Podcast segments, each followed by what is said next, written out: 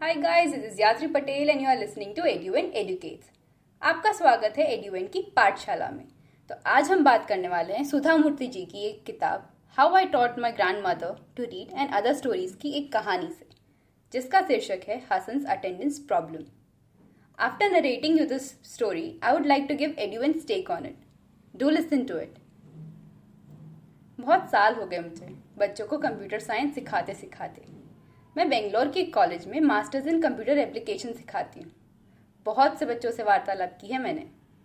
बहुत मुश्किल है सभी को याद रखना, किंतु कुछ मन में घर कर जाते हैं।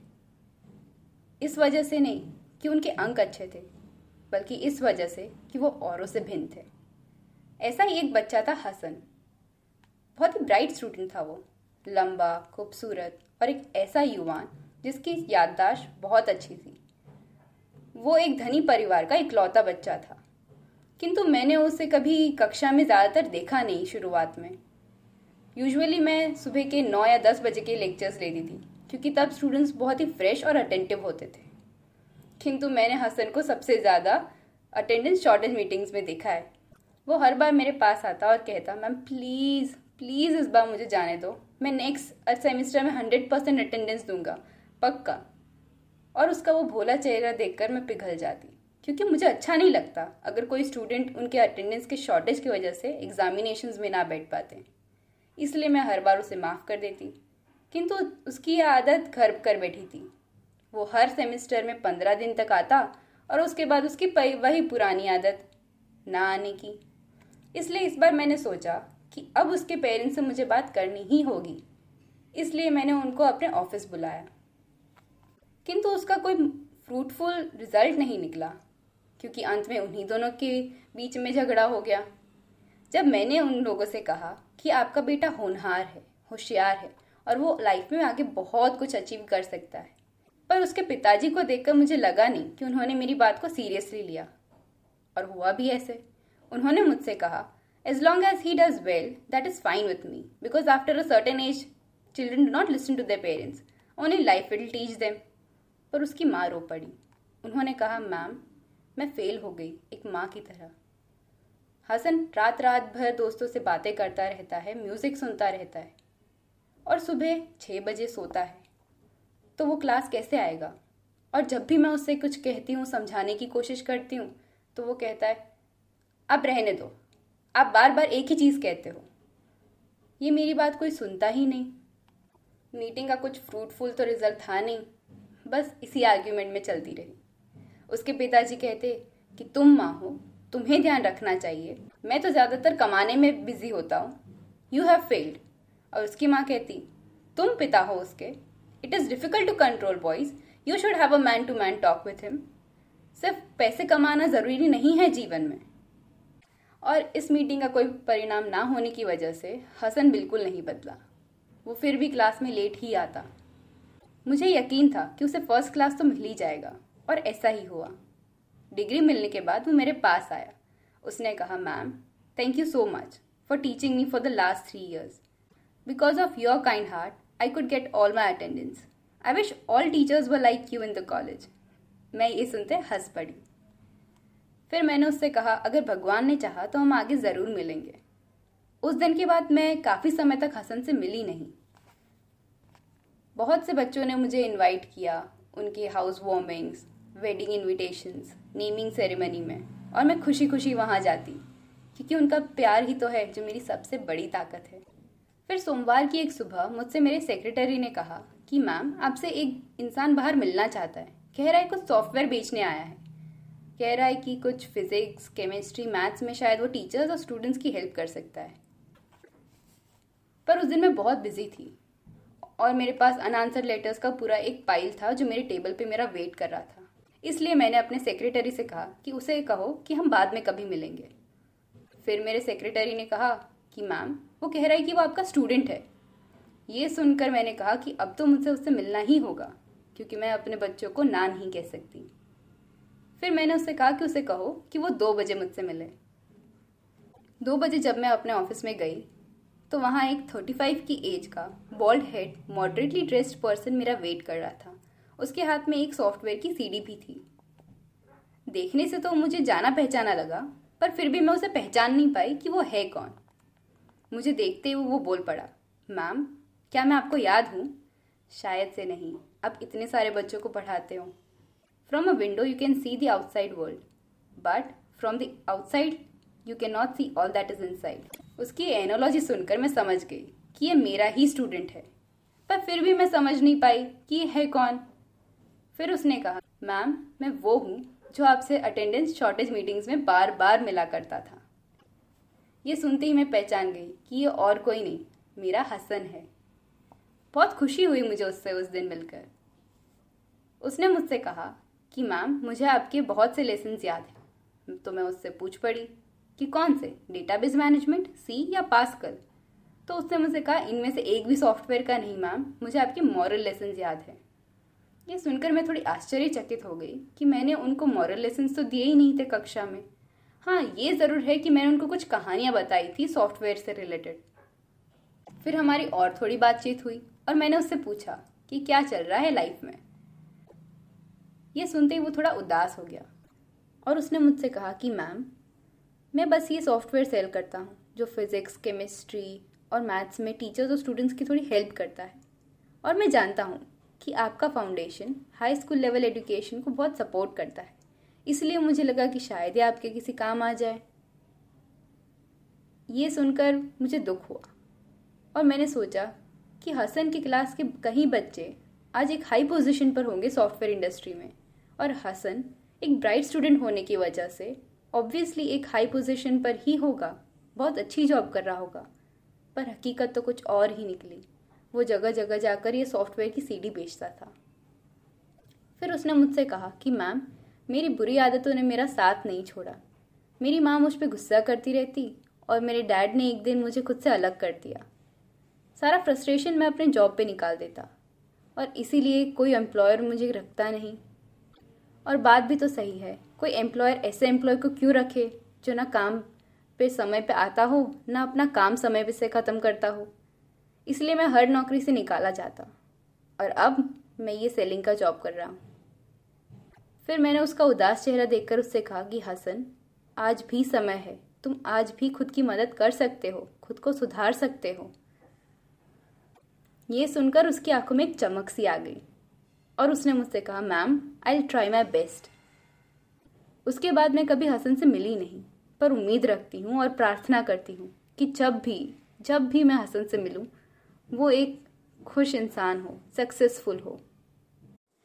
Okay so talking about the advent take on it अब सबसे पहली बात, जो हम आगे भी कह चुके हैं कि सिर्फ़ मार्क्स लाना इंपॉर्टेंट नहीं है तो हम देख सकते हैं कि हसन सिर्फ़ मार्क्स लेकर आता था और बस नॉलेज के नाम पे ज़ीरो लर्निंग्स कुछ नहीं होती थी। वो रात रात भर बस चैट करते रहना म्यूज़िक सुनते रहना। गलत नहीं है पर उसकी वजह से अगर तुम्हारी पढ़ाई सफ़र कर रही है तो yes it is wrong you should divide your time between both the things chill करना is okay but only to chill and let your studies suffer is not okay Second thing which I would like to say here is when their parents were talking to each other, they were blaming each other actually. But the father was saying, You as a mother have failed. And the mother said, You are the father. It is difficult to control boys, and you are supposed to have a man to man talk to him. I don't understand that it was their choice to choose a role of earning or working at home. Now, it's not the only duty of a father to control boys or to talk to them, and it is not only the duty of a mother to look after the, her children. It has to be a combined workforce where mother and father both are taking care of their child.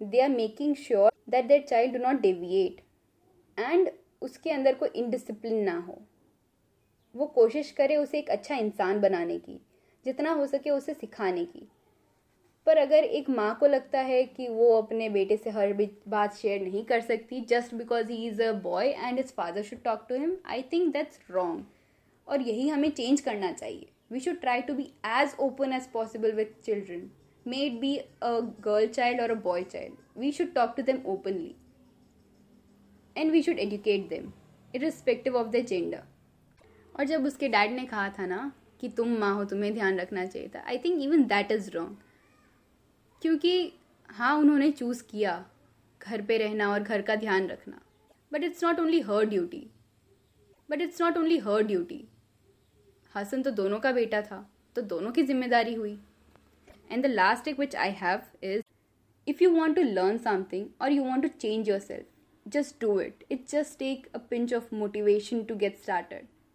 and once you start trust me you will try your best to change yourself. That's just one step that you need to take towards it, and things will change for good. So do not forget to take a step for yourself. Just take it. And if you see people around you who needs to get some motivation or some guidance, please go ahead and give them the things they need the motivation, the care, the guidance that they need. So these were the takes we had from the story. Hope you people liked it. Stay tuned for our interesting upcoming podcast. Till then, take care. Bye bye. Hi guys, this is Niyati Shah and you are listening to Eduvent Educates. आपका स्वागत है एडुवेंट की पाठशाला में। चलो आज एक कहानी सुनाते हैं। कहानी की शुरुआत कुछ ऐसे होती है। अर्जुन नाम का एक लड़का था। उम्र उसकी ले सकता है थोड़ी बहुत करीबी थर्टी फाइव फोर्टी तक की। और अर्जुन ने देखा कि बहुत सारे किसान उसके घर के नज़दीक में ऐसे हैं कि जहाँ पे वो लोग ज़्यादा से ज़्यादा केमिकल फ़ार्मिंग की तकनीक को इस्तेमाल कर रहे हैं। और उसकी वजह से उनको फ़सल तो मिल रही है, पर जो हौसले से उन लोगों ने फ़सल करना शुरू किया था, वो उनका हौसला दिन ब दिन अब टूट रहा है। क्योंकि उन्होंने सोचा था कि केमिकल फ़ार्मिंग के जितने भी केमिकल्स हैं तो वो यूज़ करेंगे तो उसकी वजह से शायद उनकी उपज बहुत ज़्यादा उनको मिलेगी, या फिर उनको दुगना और तीन गुना या फिर चार गुना उनको उपज का लाभ मिल पाएगा। पर केमिकल फ़ार्मिंग की वजह से वो ज़मीन की हालात कुछ ऐसे हो गए थे कि अब वो किसान जो उनको पहले केमिकल्स यूज़ करने पड़ रहे थे, वही टेन टाइम ज़्यादा केमिकल्स उनको यूज़ करने पड़ रहे हैं। बट फिर भी ज़मीन का हाल तो वैसे के वैसा ही है और ज़मीन उपज अभी भी इतनी ही दे रही है, पर उसमें केमिकल्स और जितने भी और चीज़ें हैं, वो तो टेन टाइम्स ज़्यादा जा रही है। राइट, दस गुना ज़्यादा उसको खातर वगैरह डालने की वजह से अब ज़मीन का भी जो एक फर्टिलिटी होता है तो वो भी दिन ब दिन कम होता जा रहा है। और उसकी वजह से बहुत सारे उसके नज़दीक के, घर के नज़दीक के जितने भी किसान लोग हैं, वो बहुत ज़्यादा परेशान है। अब वो लोग सोच रहे हैं कि क्या करना चाहिए। तभी अर्जुन शांति से घर जाके सोचता है। अर्जुन अभी तो सरकार, सरकारी नौकरी से खुश है। अपनी ज़िंदगी में वो अच्छा खासा कर रहा है। उसके सपने इतने बड़े नहीं हैं, पर हाँ उसने उस दिन ये जो किसानों की हालात देखे, उसकी वजह से उसके दिल में कुछ ना कुछ था, वो छूट गया। और घर जाके वो सोचता है कि किस तरीके से ये किसानों की मदद की जाए। और वो अपने साथ, अपने पाँच छः दोस्तों को इकट्ठा करता है। पाँच छः दोस्तों को बिठाकर उनको बोलता है कि यार, इतने सारे किसान लोग हैं एंड वो भी हमारे हिंदुस्तान जैसे देश में, कि जहाँ पे किसानों की जो आबादी है, वो बहुत ज़्यादा है और बहुत ज़्यादा लोग खेती के ऊपर अपना गुजारा चला रहे हैं। तो उस दिन उसके दोस्त और वगैरह उन सबने मिलकर एक निर्णय लिया। उन लोगों ने कुछ रिसर्च किया और उन लोगों ने कुछ सुझाव लिया, सुझाव लेके आए। और वो सुझाव कुछ ऐसा था, उन्होंने सोचा कि वो लोग सजीव खेती इस्तेमाल कर सकते हैं। सजीव खेती में बहुत सारी चीज़ें थी, उनको बहुत सारे बैरियर्स आए और जो भी किसान लोग थे, जब भी उन लोगों ने किसान लोगों को समझाया कि सजीव खेती से क्या क्या उनके फ़ायदे हो सकते हैं या फिर वो कितनी ज़्यादा उनको अफोर्डेबल है, वो सब चीज़ें उनको समझाने के बाद भी देर वर सो मैनी टाइम्स कि जहाँ पर उनको सफलता नहीं मिली। पर फिर भी उन लोगों ने हौसला नहीं छोड़ा। जिन जिन किसानों ने धीरज दिखाई, उन किसानों को अपना परिणाम मिला। वो सजीव खेती की वजह से एक साल के अंदर अंदर जो ज़मीन की एक फर्टिलिटी थी, जो डेड हो गई थी ऑलमोस्ट वो अर्जुन और उसकी टीम ने मिलकर साथ में उसके ऊपर काम किया और एक साल के अंदर अंदर वो फर्टिलिटी को फिर से रिवाइव किया। और इसकी वजह से इतने सारे किसान अब खुश खुशहाल थे। उनको पहले से भी अच्छा खासा उनके उनकी क्रॉप्स के ऊपर अब उनको पैसा मिल रहा था, उनका घर गुजारा, उनकी लाइफस्टाइल सब कुछ अच्छा जा रहा था। अब अर्जुन ने सोचा कि अब इतने किसानों को तो हेल्प कर दी, जो उसके घर के आसपास रहते हैं। पर उन किसानों का क्या कि जहाँ तक वो अभी तक पहुँच नहीं पाए। तब अर्जुन ने सोचा कि मेरे पास तो पैसा नहीं है तो मुझे कहीं से पैसा चाहिए ये सब काम करने के लिए। बिकॉज़ उसके और उसके दोस्तों के पास इतनी इनकम नहीं थी कि वो इतने सारे लोगों को लॉन्ग टर्म तक सर्वाइव करवा पाए। तो अर्जुन ने सोचा कि क्यों ना हम लोग इस अपने प्लान को अच्छे से एक प्रॉपर प्रेजेंटेशन बनाए, उसका एक पोर्टफोलियो बनाए एंड उसका एक प्रपोजल रेडी करें। और फिर जाके हम सरकार के पास जाते हैं और सरकार को देखते हैं कि क्या मदद हो सकती है। फिर भी उनको ज़्यादा उम्मीद नहीं थी, क्योंकि आपको पता ही है कि हिंदुस्तानी लोग हम जब सरकारी काम की बात आती है तो हमारे दिमाग में कैसे ख्याल आते हैं।